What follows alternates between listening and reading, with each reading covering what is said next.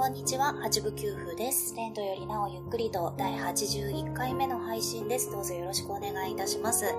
えー、皆様いかがお過ごしでしょうか？気がつけば5月に入っておりまして、えー、もうね、何回も言ってるんですけれども、レンクリ不定期配信と歌ってはおりますが、もうね、ほんと月1回配信してるかどうかという感じになっておりまして、本当にご無沙汰しております。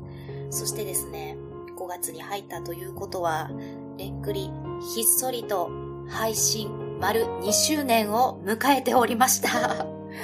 はい、なのにね、なんでしょうね。2周年迎えたというのに、この何もなさ。まあ、ぼちぼち、細く長く配信は続けていきたいと思っております。どうぞよろしくお願いいたします。いや、本当にね、あの、聞いてくださるリスナーの皆様がいらっしゃるということを本当に本当に励みになっておりますので、いやーね、あの、そうでなかったらおそらく今頃やめていたことでしょう。はい。というわけでね、えー、これからもぼちぼち続けていきたいとは思っておりますので、よければお付き合いをいただければと思っております。はいそしてですね、えー、まあ3年目を迎えたということで、えー、なんとなくリニューアルしてみました。はい、なんとなく。えー、まあ、もうお気づきの方もいらっしゃるかとは思いますが、最初ね、うにゃうにゃ、こう、なんか定型のアナウンス的なものを流していたんですけれども、えー、なくしてみました。そしてその代わりにですね、この BGM、レッドよりなおゆっくりとという曲、えー、まあ、なんでしょうね、元々のタイトルはフランス語表記なので、えー、な、なんでしたっけ？ラプルスケレントでしたっけ？なんかそんな読み方するんですけれども、えー、日本語に直して、私はレントよりなおゆっくりとって呼んでるんですが、レントより遅くとか、レントよりゆっくりとみたいな表記で、えー、出ていることもあります。こちらの曲を、えー、フルで、はい、えー、BGM 取り直しました。なのでね、えー、いつもこうね、途中でブチって切って 本編に入ってみたいな。で、また最後のところね、途中から流してみたいな感じで、あの、ぶつ切りで使っていたんですけれども、えー、丸々一曲流してみようかということで、え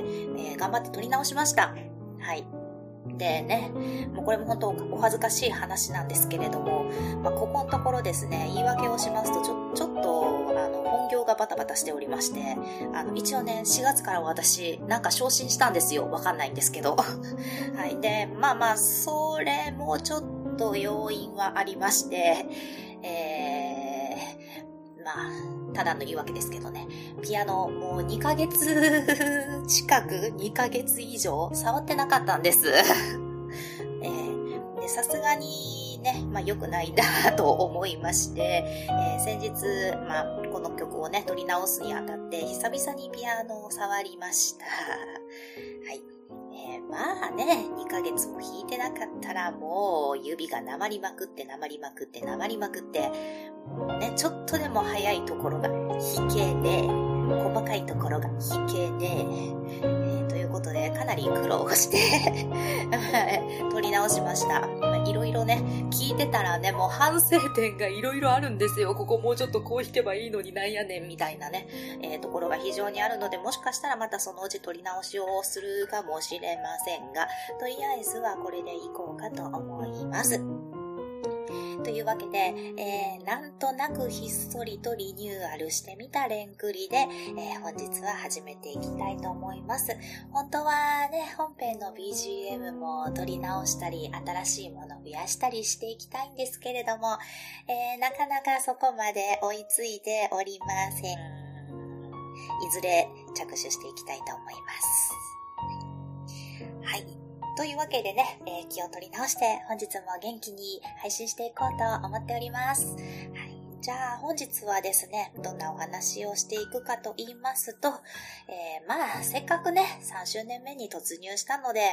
うん、まあ基本に立ち返ってじゃないですけれども、まあ音楽の話をしようかなと思っております。最近ね、やっぱりちょっと鉄分高めのお話だったり、まあいろんな話をしてたのでね、一応まあ音楽カテゴリーにいるわけですので、うん、ちょっとコメディカテゴリーにまた戻そうかな。とちょっと考えてはいるんですけれども、えー、今日はね、音楽の話をさせていただきたいなと思っております。はい、えー、じゃあどんな話をするかと言いますと、えー、またね、緊急事態宣言が出されまして、えー、もうね、百貨店が、あの、休業だとか、あと、イベントをね、無観客でやれとか、いうことで、もう全く娯楽が今なくなってしまっている状態なんですけれども、でね、八部九部一応、こう、クラシック音楽に関わるお仕事をしておりまして、今までね、演奏会だとかなんだとか、ちょっといろいろ関わることもあったんですけれども、そういったものが全く今のところなくなってしまって、もうエンターテインメントがね、もう完全にストップしてしまっている状態なんですけれども、まあまあ、緊急事態宣言が解かれて、少し日常が戻ってきたら、もうちょっとエンタメも楽しもうということで、えー、本日はですね、クラシックコンサートへの生き方講座というのをちょっとやってみたいなと思います。はい。あの、クラシック音楽にあまりね、こう、馴染みのない方からすると、クラシックのコンサートってものすごく敷居が高いものに見えるんじゃないかなと思いまして、えー、そんなことないんやで、というようなことをね、お話しできればなと思っております。多分なんですけど、まあ、多分、あの、いろいろね、あの、横道それたりなんかして 一回で済まないと思うので、何回かに分けてシリーズ化できたらいいなーなんてことを思っております。ますはい。では、本日は、えー、クラシックコンサートへの生き方講座その1ということで本編を進めていきたいなと思います。ではでは本日も最後までどうぞお付き合いよろしくお願いいたします。はい、では本編です。はい、えー、今日もね、えー、実は今も編み物しながら喋っております。そしてですね、えー、ちょっと近所のお家が工事をしておりまして、ひょっとしたらなんか雑音入っちゃってるかもしれません。あ、それを言いますと、実はね、これね、撮り直しなんですよ。前回、前回というか、あの、1回、あの、81回目はね、撮っておりまして、えー、きちんとね、あの、収録できたんですけれども、ゴールデンウィーク中に、あの、収録したので、どうやらね、お家の前で遊んでいるお子ちゃまがいらっしゃったようで、あの、すごいね、子供の規制が入ってしまったんですよ。まあ、楽しそうに遊んでらっしゃったんですけど。で、ね、なんとか編集で取り除いて、で、まあ、BGM つけるし、うまくごまかせるかなと思ってたんですけれども、まあ、あまりにもね、楽しそうに遊んでらっしゃって、キャーとか入ってたのでね、なんかちょっと心霊現象みたいな声になってしまいまして、あ、これはちょっとあかんわということでね、実は幻の81 1回目がございました。はい。お蔵入りにしております。でね、今回は、あの、まあ、内容は同じような形で、まあ、でもね、収録2回目なので、もうちょっとうまいこと喋れるかなという感じで、えー、収録しております。はい。なので、内容はおそらく同じもので、バージョンアップできてればいいかなという感じでね、お話しさせていただきます。うん、これもね、あんまり変な雑音入ってほしくないんですけれども、まあ大丈夫でしょう。はい。はい。ではね、始めていきたいと思います。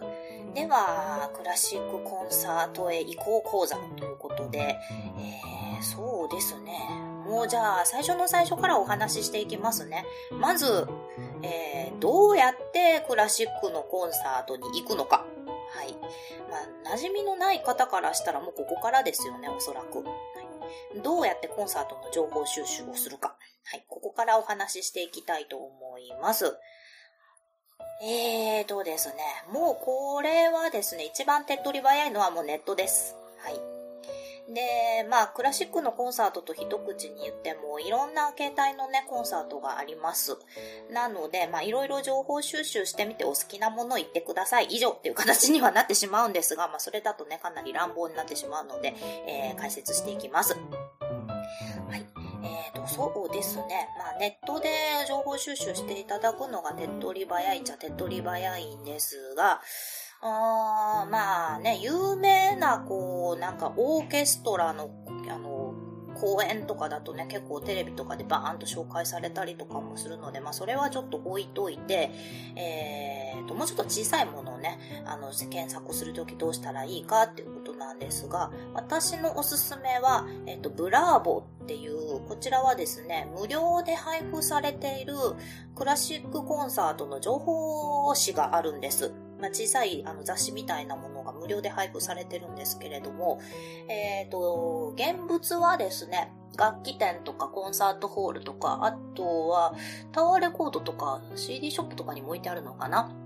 あの、無料で配布している、あの、小さい冊子があるんです。で、こちらはですね、あの、クラシックのコンサートの情報がてんこ盛りに載っている雑誌になってまして、あの、全国情報が載ってます。えー、こういったものがあるんですが、こちらのウェブ版がありまして、ウェブの方にはね、結構しっかり、あの、演奏会情報、あの、大きいものからちっちゃいものまで載ってますので、これを、あの、見ていただくっていうのは結構ね、おすすめの方法かなと思います。でね、まあ、全国情報なので、まあ、お家の近くのコンサートホールの情報だとか見ていただいて、まあ、良さそうなものがあったら、えー、行っていただくというような形でお願いしたいと思います。はい。あとはですね、あのー、お近くのコンサートホールのホームページを見てみるというのもいいかなと思います。はい。あの、いくらね、行きたいコンサートとかがあっても、やっぱお家から遠かったらね、うんあの、しんどいところもありますので、それだったら、まずは箱物を検索してみるというのも一つの手かなと思います。で、大体ね、コンサートホール、まあ、市民会館とかも含めてですけれども、あの、コンサートガイドっていうのを発行しているところが多いです。なので、まあ、そのコンサートガイド取り寄せてみるっていうのも一つの手ですし、もうね、あの、ホームページ見ていただくのは本当手っ取り早い方法かなと思います。なので、まあ、もう一つの方法は箱物で検索するですね。で、それからですね、これは、まあまあ、あの、つてがあればという話にはなってくるんですが、えもしもですね、知り合いとか身近な方に、あの、音大生だとか、なんかクラシック音楽に関わってそうな仕事をしている方というのがいらっしゃったら、声をかけてみるのも一つの手かなと思います。はい。えーまあ、これは私の経験談でもあるんですけれども、結構ですね、あの、知り合いの知り合いのコンサートのチケットをギリで買わされたとかそういうことが、まあまああります。あと学生さんの場合、大学が主催の演奏会のチケット、学生は乗るまで5枚買わされたとか、よくあります。まあそうでなくてもね、先輩からチケット回ってきたとか、まあまあね、そういうこうチケットが回ってくるという状況がありますので、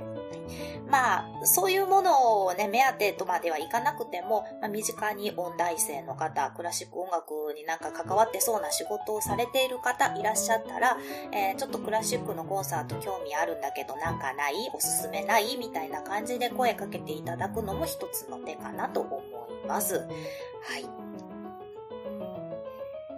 というわけで、まあそんな感じでね、えー、なんか行ってみたい演奏会調べてみてください。はい。まあじゃあそれで、あの、ちょっと行ってみたい演奏会見つけたということにしましょう。はい、で、次、えっ、ー、と、まあチケットの取り方となってくるんですけれども、ここでね、あの、ふと疑問に思われることがあるかと思います。ホールの席ってどうなってるんだろう？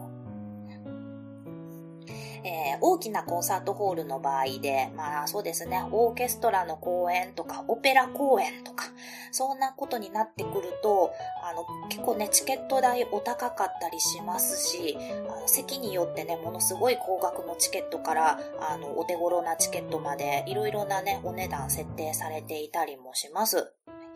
まあそうですね、S 席、A 席、B 席、C 席とかってね、分かれていたりもします。じゃあ、この席ですけれども、まあそんなね、あのー、席によって値段が分かれてる分かれてない関係なしに、どの辺の席を取るのがいいだろうということなんですが、えー、まあ一般的に言いますと、まあ、ホールの真ん中から後ろぐらいの席で、えっ、ー、と、真ん中あたり。このこの辺の席を取るのが、まあ、音響的に一番バランスがいいのではないかというふうには言われています。言われているんですが、もうね、ここからは個人の好みになってきます。で、音響のいい席っていうのは、だいたい、えー、高額チケットのことが多いです。はい。まあ、S 席とかにね、なっていたりもしますので、まあまあ、そこそこお値段するチケットだったりもします。はい。で、本当にね、もう、あの、ここからお話しするのは個人の好みになってきますので、えー、興味のある席取っていただけたらいいなと思うんですけれども、そうですね。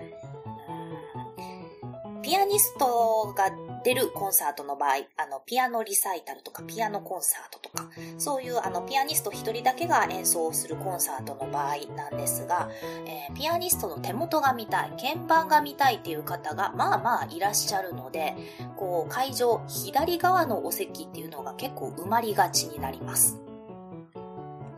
まあ、左側の方がね、鍵盤見えやすいので。で、次はですね、えー、非常に美人な演奏家が出る演奏会の場合、例えば出演するピアニストがめちゃくちゃ美人、めちゃくちゃ可愛い子が出るという場合、えー、お顔の見えやすい右側の席が埋まりがちになったりします。もうこの辺はね、本当にあの好みによります。で、他にもですね、まあ、ピアノだけの演奏会ではなく、例えばピアノと声楽とか、ピアノとバイオリンというような演奏会の場合、えー、バイオリニストだったり、声楽家は、あの、ピアノのね、こう、まあ、正面から見て、右側に立ってることが多いので、まあ、その方目当てで来られる方は、まあ、右側のお席座ったりもされます。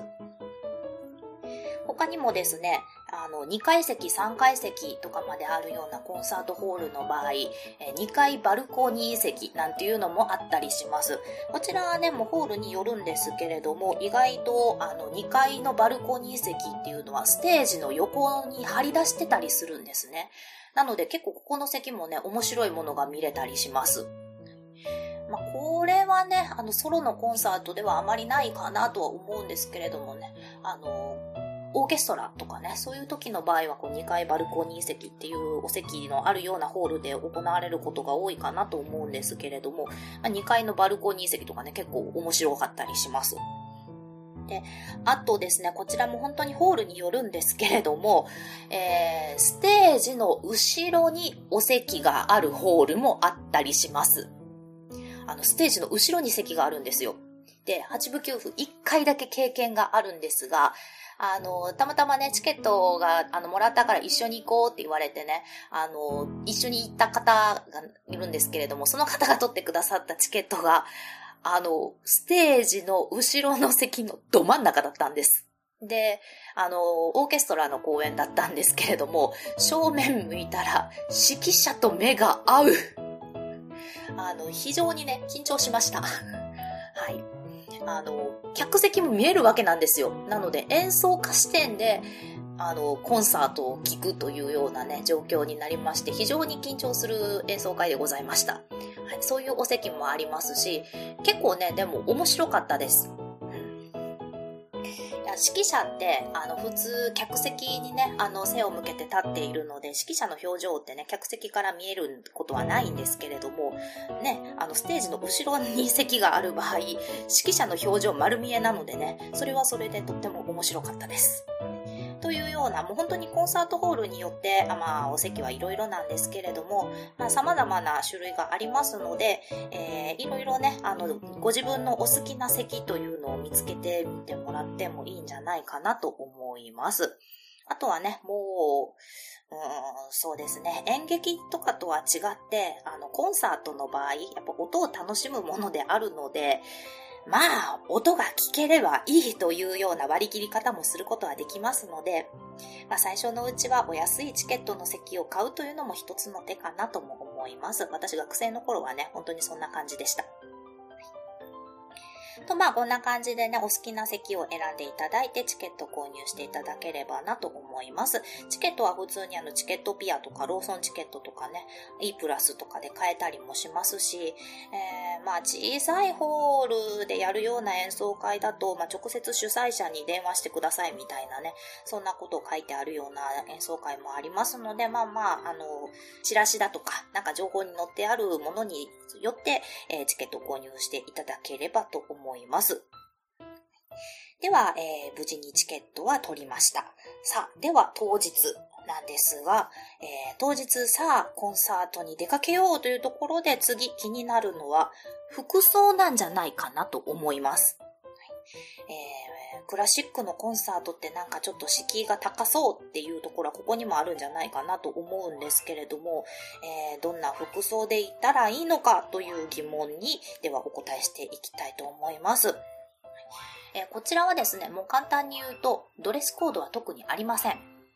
よっぽどのコンサートでない限り、ドレスコードはほとんどありません。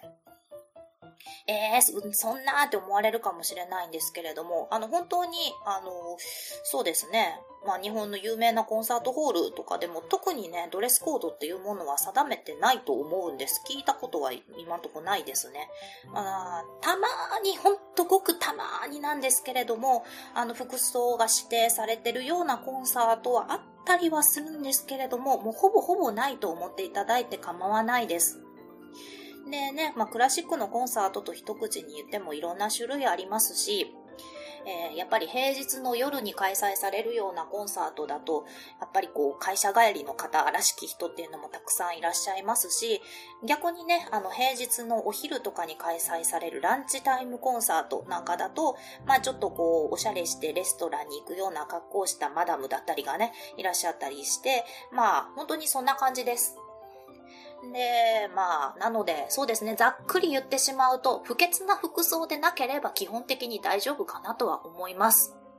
ただですが、ちょっとお気をつけいただきたいことが何点かありまして、そこだけね、お話ししておこうと思います。まず一つ。えー、こちらはね、もうなるべく本当にもうしっかり気をつけていただきたいんですが、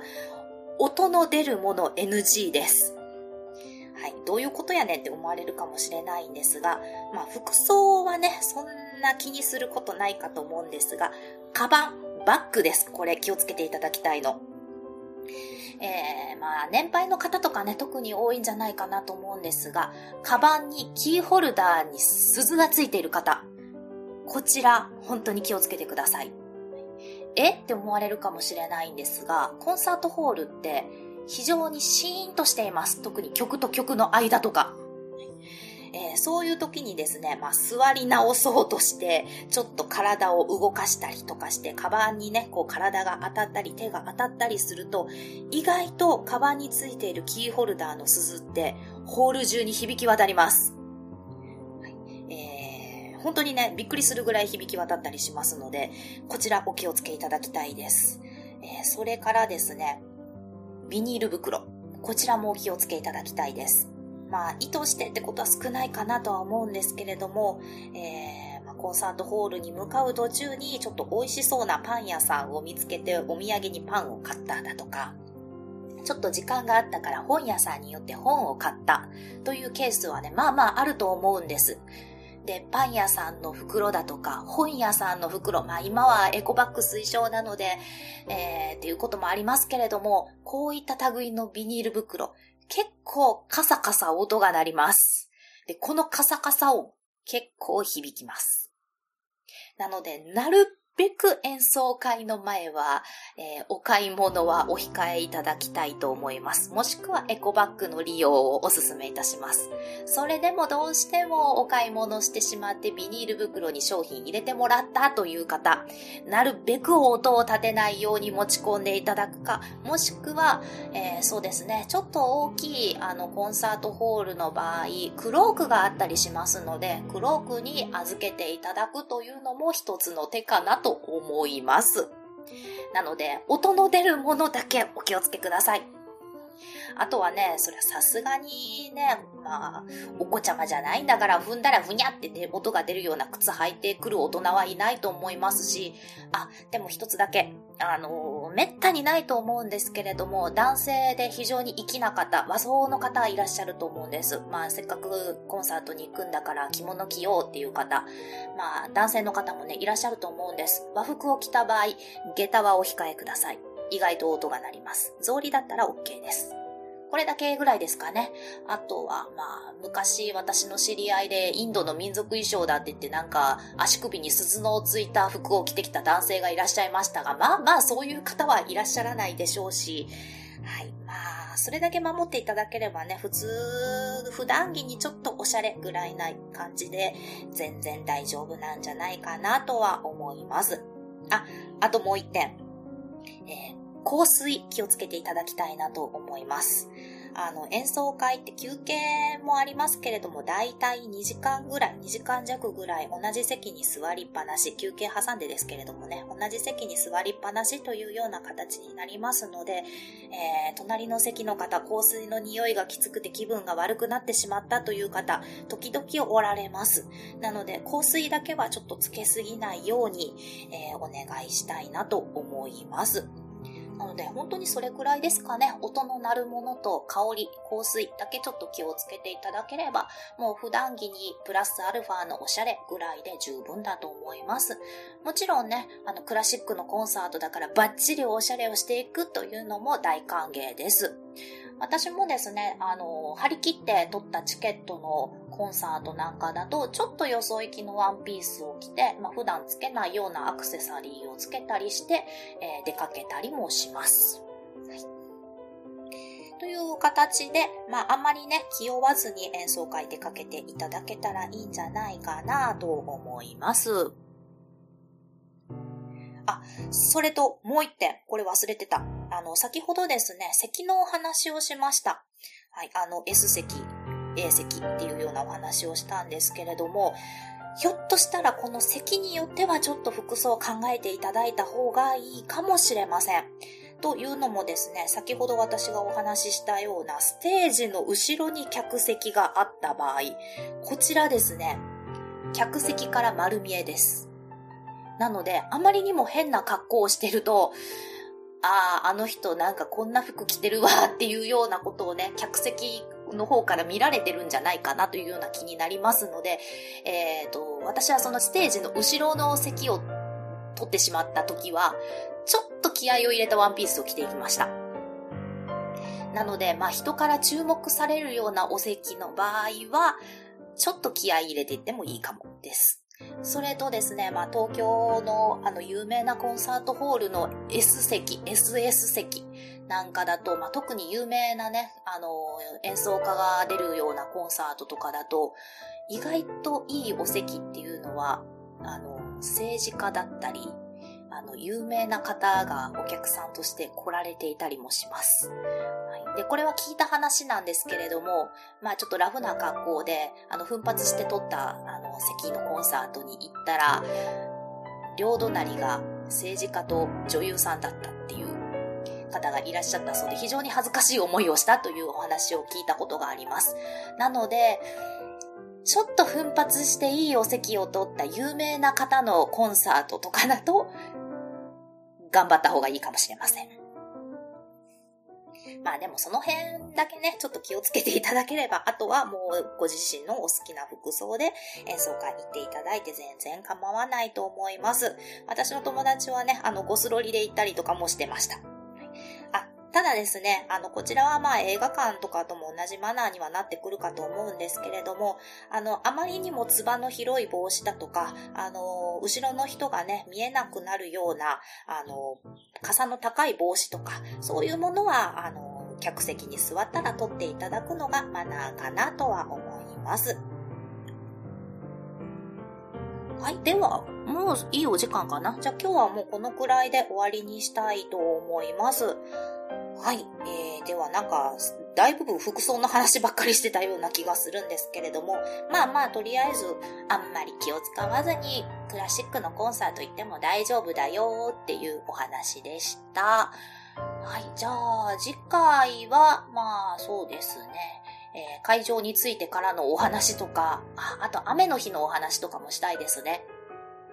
いろいろしていけたらと思います。やっぱり何回かのね、シリーズ化にしようかと思いますので、これからもお付き合いいただければ嬉しいです。では本日はこの辺で終わりにしたいと思います。えー、レンクリではお便り募集しております。